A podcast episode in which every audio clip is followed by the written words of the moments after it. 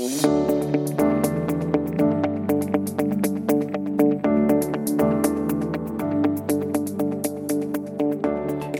I'm Mark. I'm a director of product management at Morningstar, and I'm joined by Shani, a senior investment specialist. And we're going to talk about all share investing today. But before we begin, quick note that the information in this podcast is general nature, does not take into consideration your personal situation, circumstances, or needs. So, Shani, we're talking about share investing maybe a logical place to start is why you should invest in stocks. Yeah, a lot of people who haven't invested in stocks before and are scared to take the plunge often view it as comparable to gambling.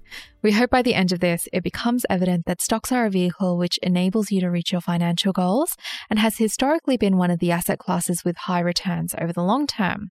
We're going to talk a little bit about research conducted by Credit Suisse and the London Business School, in which they found the Aussie stock market has actually delivered the strongest return of the 29 countries in the study.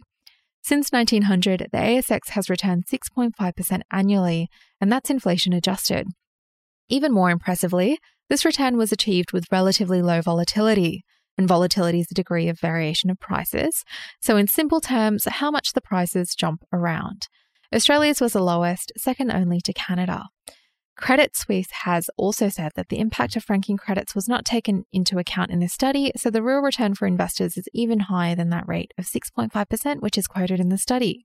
And the same study speaks of the success of shares in general. Shares remain the best long run financial investment. Over the last 120 years, global equities have provided an annualized return after inflation of 5.2%. We go back to just looking at the Aussie stock market since 1900. Australian shares have had roughly two negative years for every 10 years in total, but there are no negative returns over any rolling 20 year periods. So, this is all historical. Let's talk about what has led to us being where we are now and the current market conditions. So, the global financial crisis happened in 2008, where markets drastically fell. Post this fall, though, we've had a strong bull market. And a bull market is a market where prices rise or are expected to rise. The opposite of this, of course, is a bear market. So we've seen this bull market where markets have been running and rising since the recovery after the GFC. We've had a couple of sharp drops last year in December and in March this year when stock markets dropped over 30%.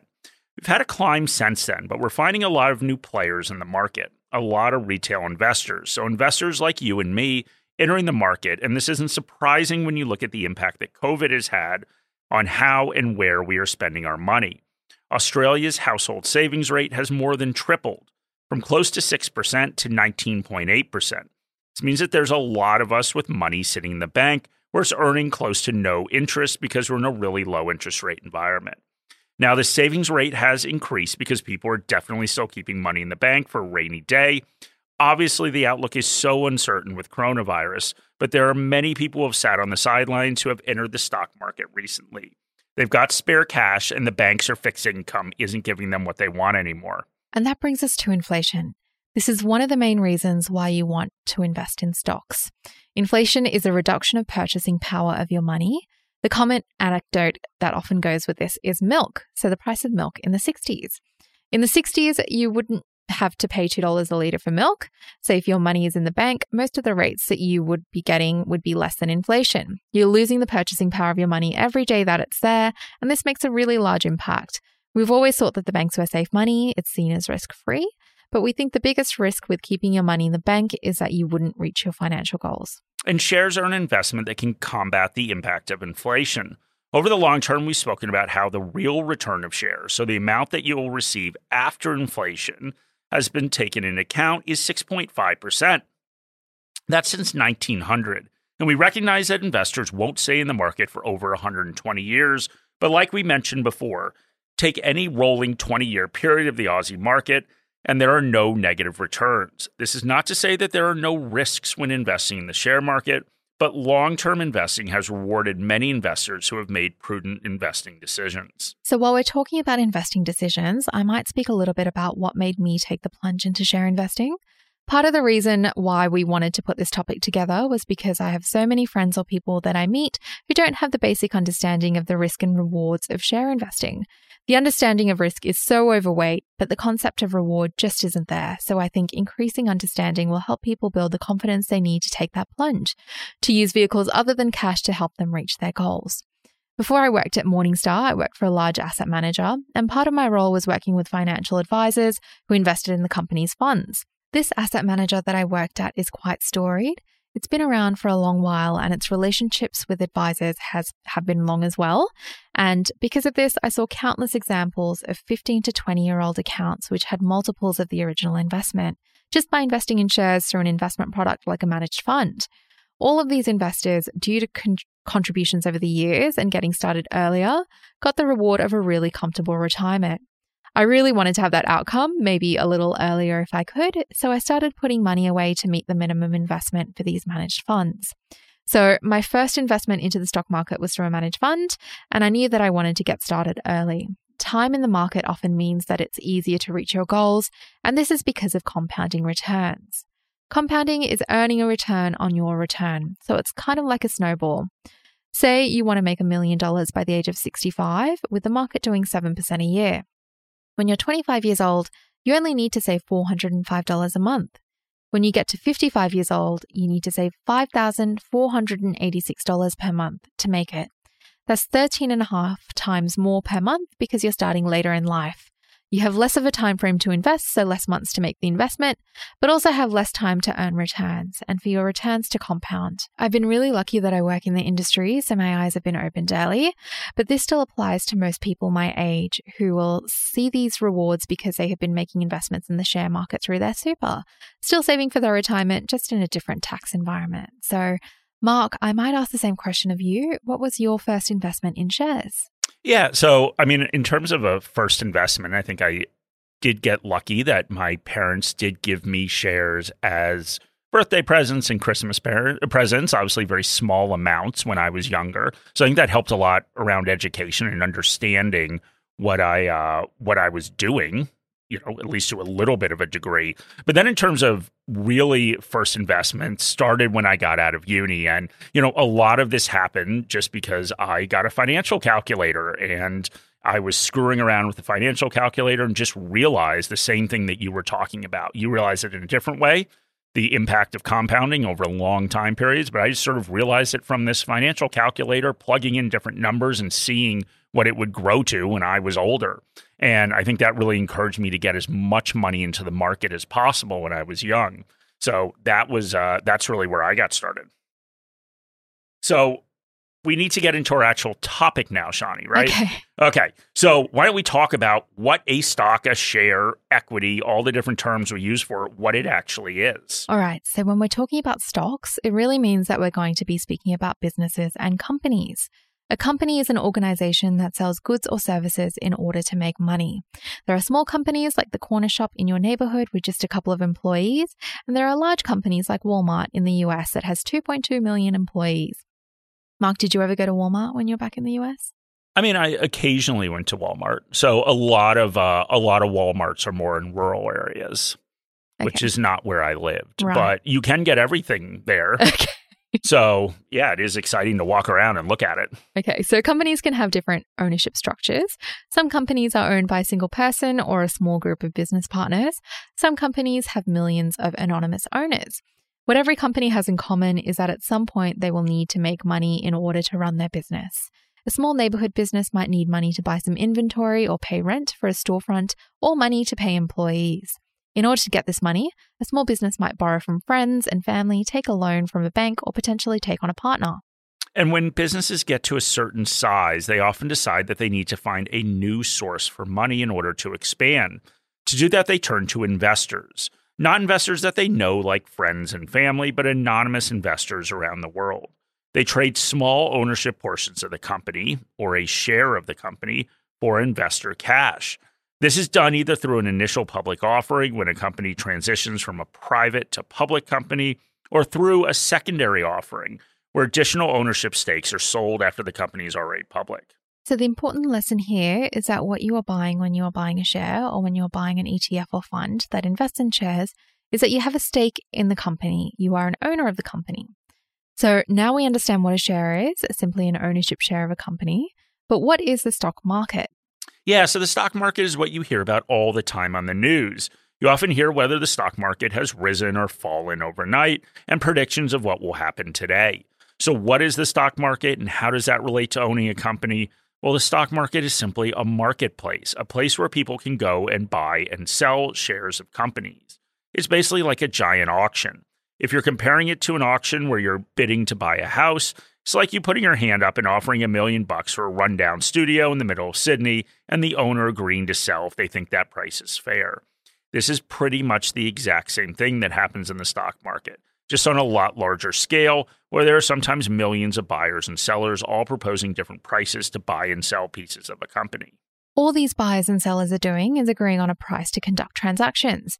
If there are more buyers and sellers, the price will go up because at a higher price, other people are likely to sell. If there are more sellers than buyers, then the price will go down. All of these different buyers and sellers have different motivations. Some need money, some have to invest money, some are rational and some irrational. Some are driven by valuations and some are driven by greed and fear. Now, the important thing to remember is that every time you think it is a smart move to buy a share or sell a share on the stock market, somebody out there is making the exact opposite decision, and you don't know why they are doing it or what their motivation is. Yeah, so what does the stock market have to do with companies? Not very much. The purpose of the stock market is to make sure that there is an active marketplace so that people can buy and sell shares. This is done by setting a price, but that price may or may not have anything to do with the company. Morningstar Investor is built for investors by investors. It provides independent research and data on over 40,000 securities, tools to build and maintain an investment portfolio, and investor education resources to support you, regardless of where you are in your investing journey. Explore opportunities with our monthly global best ideas. Explore our ETF model portfolios. Plan better with two years of dividend forecasts for ASX listed stocks. And stay informed with independent thought leadership. We've built tools to help you construct, monitor, and maintain your portfolio, including our Portfolio Manager, integrated with one of Australia's leading portfolio tracking tools, Sharesight. Morningstar has been empowering investor success for over 35 years. We're passionate about your outcomes and are here every step of the way as you achieve them. Take out a free four week trial to access our resources. Find the details in the episode notes. So, Mark, now that we've covered off on what a stock is and what the stock market is, maybe you could explain a little bit about why you would take the plunge and invest in shares. Let's go back to the small business example to talk about where the value of a company comes from. So, let's say you wanted to buy the corner store in your neighborhood. How would you decide how much to pay? Well, you would look at the inventory of the company. You would see if it owned the building it was in. You would see if it had any debt. So, that is looking at the assets of the company, anything that it owns and the liabilities of the company, anything it owes. But you're also buying a business that is expected to make money into the future. And as the owner of the company, those future profits come to you. So you'd want to try to figure that out. And we have to understand that the future is unknowable. The corner store could do great or it could go out of business. So if you wanted to estimate what the store was going to make in the future, you would first look to the past because that can be an indication of what will happen in the future. Are there loyal customers? How much did they buy? Then you would want to analyze some other factors. Can the customers still afford to buy the products? Are their tastes changing? Is the competition changing? Is a new Coles opening? Basically, are there any variables that will impact what it will make in the future? So, what you're trying to do is estimate the amount of money that the company will make in the future. Because as the owner, of course, that money has value to you. So, there are two underlying drivers of the value of the corner store the assets that the company has minus the liabilities, and the future earnings of that business. The same is true about large companies, where you may own a small portion of that company. No matter how small your ownership stake, you still own part of that company and you get a share in both the net assets and the future earnings of that company. So now you understand the value of the company that you own as an investor. The question is how much you are supposed to pay for those two elements of value. That is what is happening every day on the stock market as people are trying to figure out what companies will make in the future and they're deciding how much to pay for what they make. We can cover that in a future episode. The question is how that company's performance translates into returns that you get, which is why you want to invest in this first place. Share market returns come from three sources They come from dividends, they come from earnings growth, and they come from changes in what people are willing to pay for those earnings. So let's break down each of those elements. Dividends are the portion of company profits that are paid to you as a shareholder. This is just money that shows up in your investment account. You can do what you want with it spend it, reinvest it, save it. And we'll cover dividends in our next chat. The important thing is that they're a sort, they are a source of return for you as an investor. And then there's earnings growth. You're willing to pay a certain amount for the current profits of a company. If those profits grow in the future, it stands to reason that somebody else will want to pay a certain amount for those profits. So, if the company makes more money, it stands to reason that someone will be willing to pay more for those increased earnings. And what people are willing to pay for the company, we just mentioned that people are willing to pay a certain amount for the net assets of a company and the profits that a company generates. The amount that they pay can and does change over time. The changes in what people are willing to pay are often represented as multiples of some measure. They can be multiples of the net assets of a company, what the company has minus what it's oh, what it owes, which is called book value. They can be multiples of earnings that the company generates, which is called the price to earnings ratio.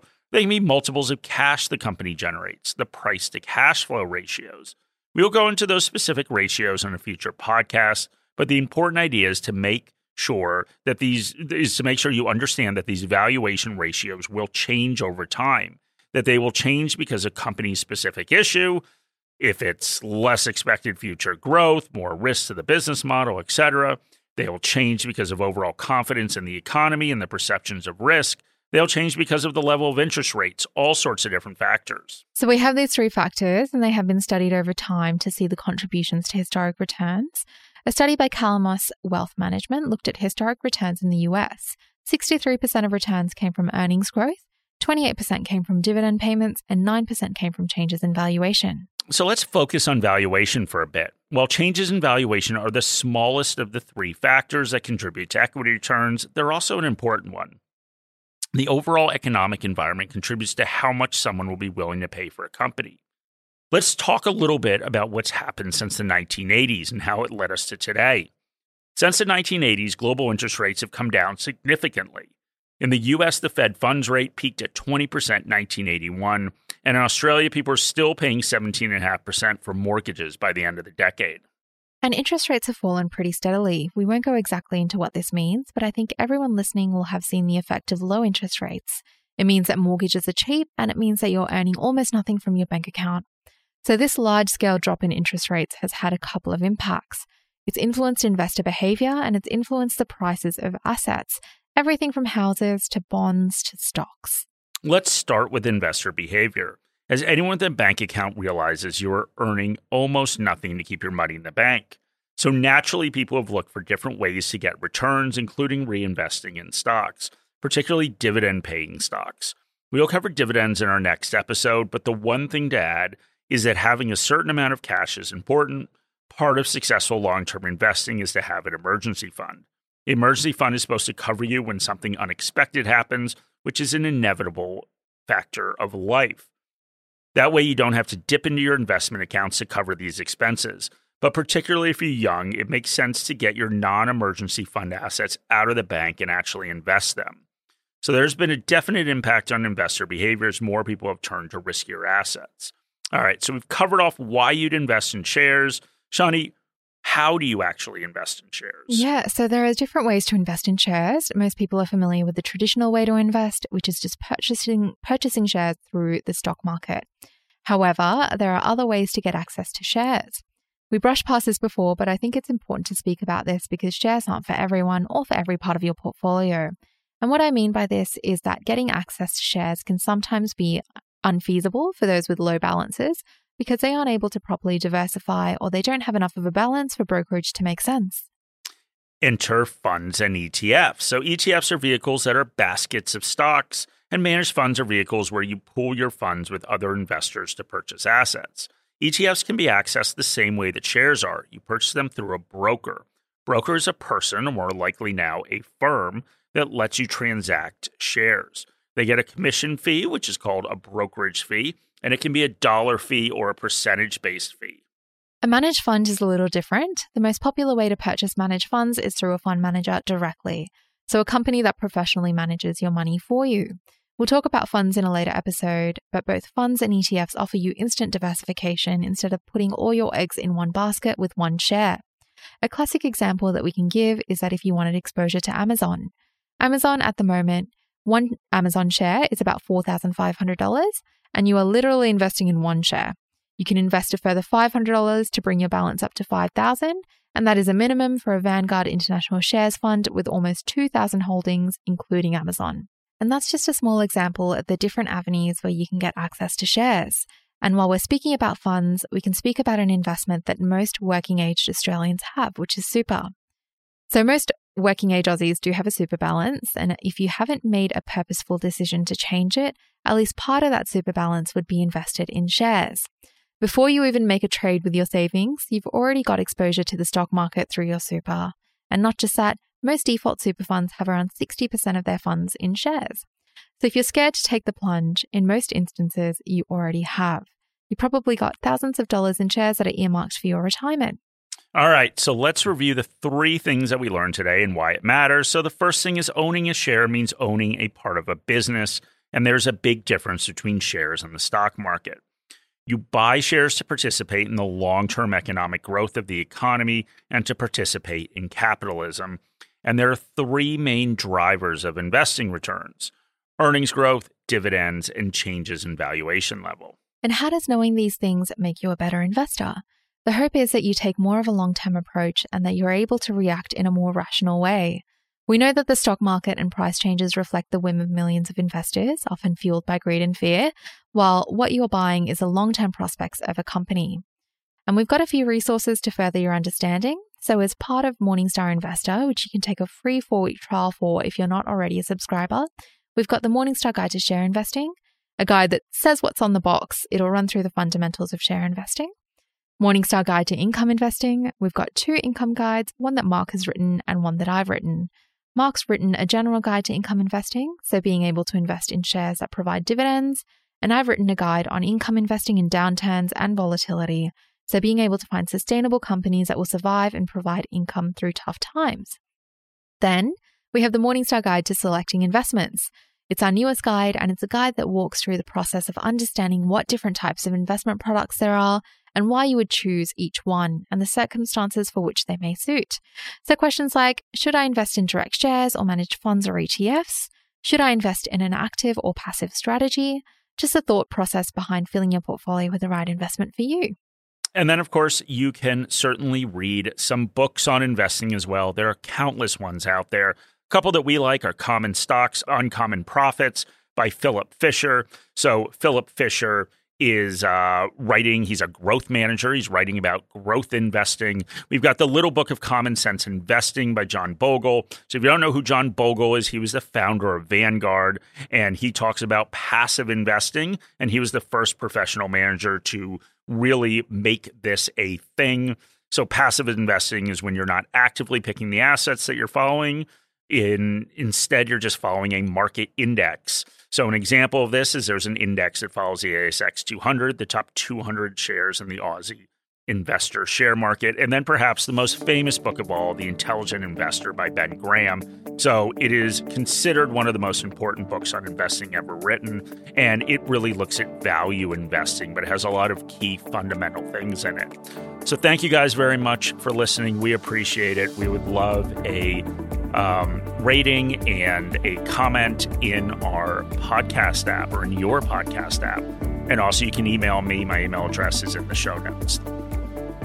Any advice in this podcast is general advice or regulated financial advice under New Zealand law prepared by Morningstar Australasia Proprietary Limited and or Morningstar Research Limited without reference to your financial objectives, situations or needs. You should consider the advice in light of these matters and any relevant product disclosure statement before making any decision to invest. To obtain advice for your own situation, contact a financial advisor.